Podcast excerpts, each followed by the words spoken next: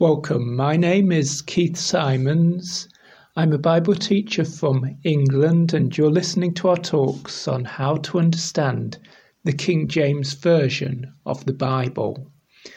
Today we'll be looking at Psalm 32, and as usual, we'll be looking through it verse by verse and word by word, not preaching too many sermons, but understanding the words and their meaning and by that means learning a little more about the Bible and about the King James Version. I think if you were to ask most people how you join a religion, they would say to you, well, you first need to know what the religion believes and agree to that. And then you've got to find out what the religion does and follow that. But as we're about to find out from today's psalm, the religion of the Bible, a right relationship with God, isn't really about discovering what you're supposed to believe, and it isn't really about doing the things that uh, the religion commands you to do. Yes, we do obey God, and yes, we learn the things that He teaches us we should believe. But how do we become a true Bible Christian? The answer is by turning to God, by repenting of our sins, and by having the wrong things that we've done forgiven by God. So, Psalm 32, and uh, the heading of the psalm is a Psalm of David, Maskil. So, this psalm is written by David. The facts in it match very closely to the time when he sinned with Bathsheba. He, he had an affair with a woman who was not his wife, and she became pregnant as a result of it. And then David tried to cover up for what he'd done. He, he brought her husband home from the war in the hope that the husband would sleep with her and believe the child to be his, the husband's child. And then, when that plan failed, he, he arranged for the husband to be killed in the war. And uh, David tried to cover up for his wrongdoing. He tried to cover up for a time of about a year. And then he turned back to God. And this psalm seems very much like the story of what happened to him then. There's one more word in the heading, which is a Hebrew word. It says maskil. And uh, a maskil means a teaching poem. So as we go through this psalm, we're expecting to learn lessons from it. So verse 1 begins with the word blessed. Blessed is he whose transgression is forgiven, whose sin is covered.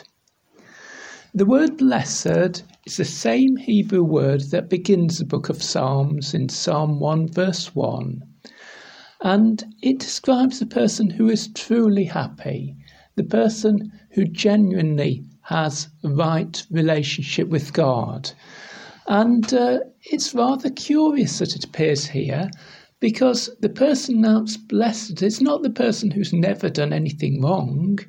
It's not the person who lives a perfect life. No, the person who is announced blessed, truly happy, with the right relationship with God, is a person who is guilty of sins. A person who's done wrong things. And how does this person with wrong things get a right relationship with God? Well, they've got to be forgiven. It's not in their own power to sort out their lives like the religions we spoke about earlier or like they claim. No. Uh, a right relationship with the real God, with the true and living God, with the only God, comes about when our transgressions, our wrongdoings, our sins are forgiven. That word blessed appears at the beginning of verse 2. So let me read to uh, verse 1 and the beginning of verse 2 together, and we'll consider them together. Blessed is he whose transgression is forgiven, whose sin is covered. Blessed is the man unto whom the Lord imputeth not iniquity. So, in this section, we've got three words with a very similar meaning transgression, sin, and iniquity. They all mean the wrong things that we do against God and against His law. They all mean our evil acts. But uh, when I first looked at this psalm, I thought I'm going to have to explain the difference between transgression and sin and iniquity. But you see, there isn't much of a difference between them, except that these are different ways to do wrong things. These are different ways to do the things that offend God. Yes, there are many different ways to offend God, and only one way to live as pleases God. That is the right way. But there are many wrong ways that people follow. And so there are different words for these wrong ways, but they all mean about the same thing. Yes, we might sin by means of a deliberate act, or, we might sin by means of our own weakness, that we just fall for something that maybe we get tempted to do, or maybe we don't do anything wrong. What's wrong is what we failed to do. We failed to do the good and proper thing that God has told us that we should do. And all these things, whatever we call them, whether we call them transgression or sin or iniquity, they're wrong against God. But we need God to forgive us and to cover that sin and not to impute that iniquity to us. Again, three words for forgiveness. All, well, you could find slight differences in the meaning, but they all amount to the same thing because the person who is forgiven has their sin covered, and the Lord doesn't impute iniquity to them. Impute means counting them. He's not He's not taking a reckoning of that crime of which they're guilty because they are forgiven. They get a right relationship with God.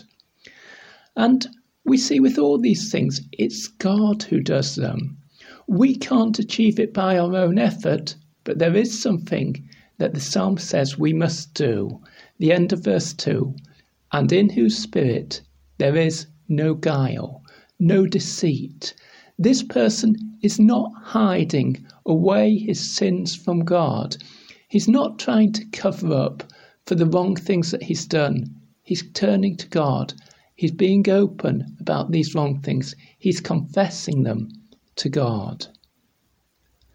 Well, we see on that list one of the descriptions of how God forgives sin is that he covers sin. But what do we do when we do wrong things? Well, often we try to keep them secret. That's what David did in his affair with Bathsheba. And uh, David now writes in this psalm, verse 3 When I kept silence, my bones waxed old through my roaring all the day long. He kept silence and he roared. Those are opposites. How can you keep silence and roar, cry out aloud at the same time? But David says that's what was happening in his life. He wouldn't confess his sins to God, so he kept silent. But deep within him, like his bones, were crying out. His conscience was saying to him that he was guilty, that he'd sinned, that he must turn back to God. And for as long as he kept silent, he was resisting it.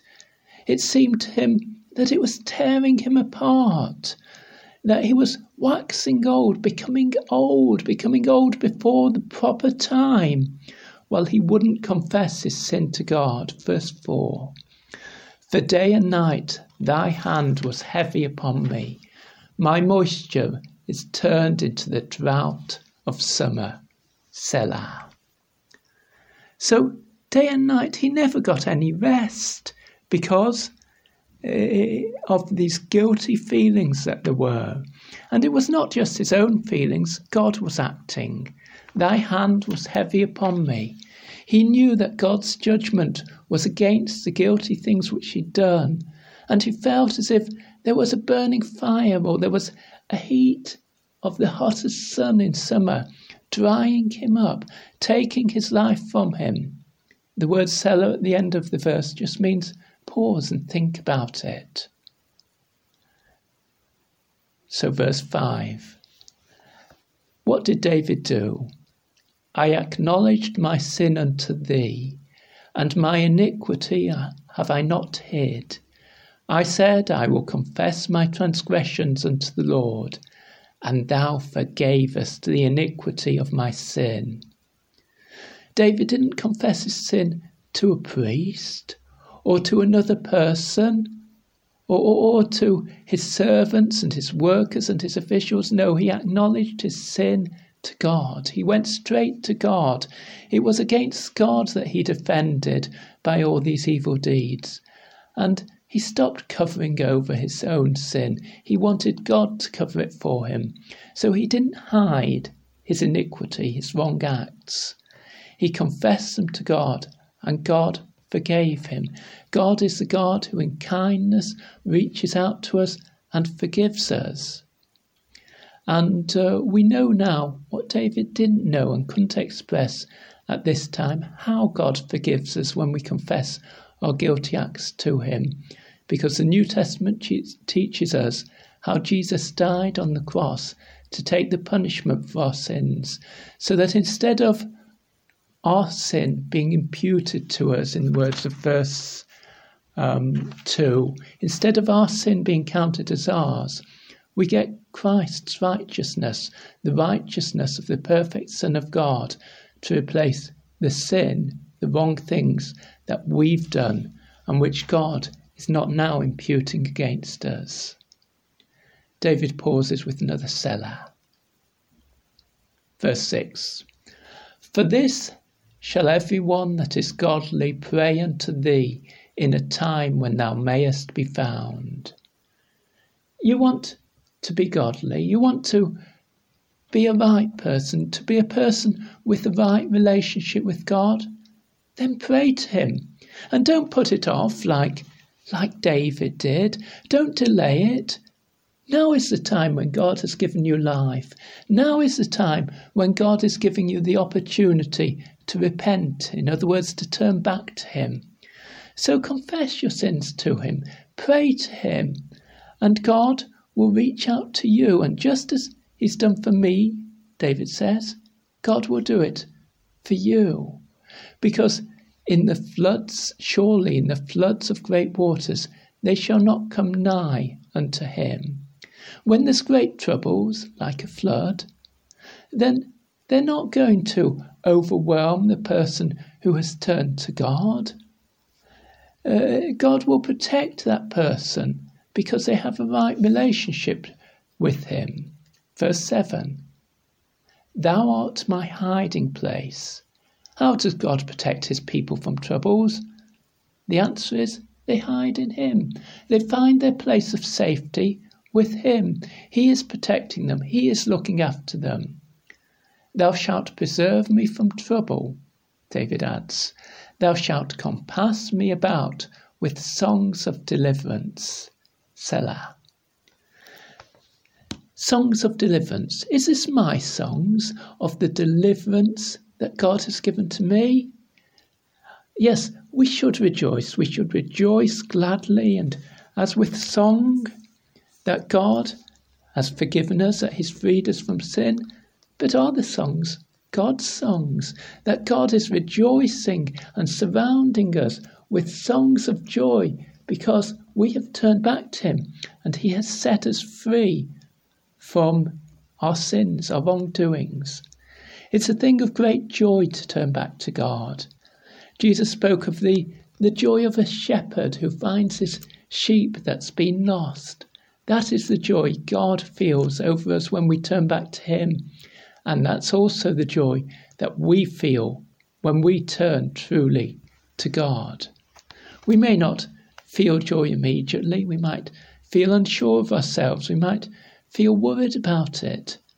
But be assured that joy will come because the person whose transgression is forgiven, verse 1, is blessed, is truly happy. And so, although the emotion may not come in, uh, and it may not come in for a long time, the true joy will be that person's. Verse 8 has a bit of a mystery for us um, because verses 8 and 9 were something that Bible commentaries disagree about. Uh, let me read you the verses. I will instruct thee and teach thee in the way which thou shalt go. I will guide thee with mine eye. Be ye not as a horse or as a mule which have no understanding, whose mouth must be held in with bit and bridle, lest they come near unto thee. Okay, who's speaking now? Well, this is something which has been disagreed about since the days of the great reformers Calvin and Luther.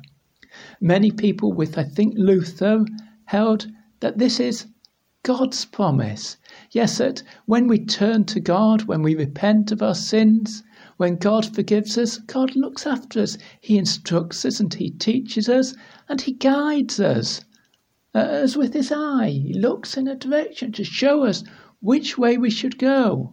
So we shouldn't be like a horse or like a mule and a, a strong animal that's like a horse, which don't understand. And you've got to hold them, you've got to put a bit in their mouth and a bridle over their head so that you guide them and direct them in the way that they should go. And so you shouldn't be like the animals, you should willingly choose to obey God who wants to instruct you and teach you. That was Luther's view of this passage. But Calvin took another view, and it may be equally valid, that these are the words of David. David is saying, Look, this is a teaching psalm. I've taught you that you're to confess your sins to God. And so I'm instructing you and teaching you that this is the right thing to do. I'm guiding you. Don't neglect it. Don't refuse to, to obey these instructions like, like an animal which just doesn't understand and which has to be controlled. No, be willing to confess your sins to God. Be willing to turn back to God. So, are these the words of David or are these the words of God? Well, I think both might be true. David speaks as God's prophet. He, he's advising the people you should turn from your sins. You should turn back to God just as I've done.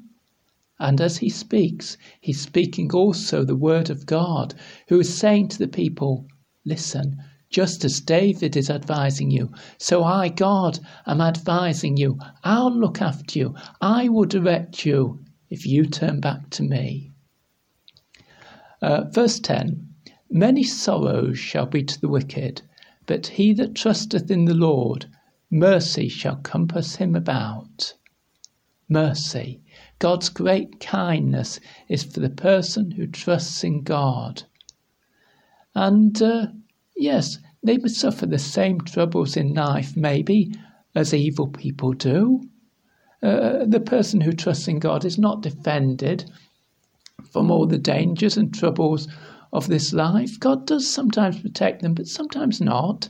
Sometimes they go through their troubles.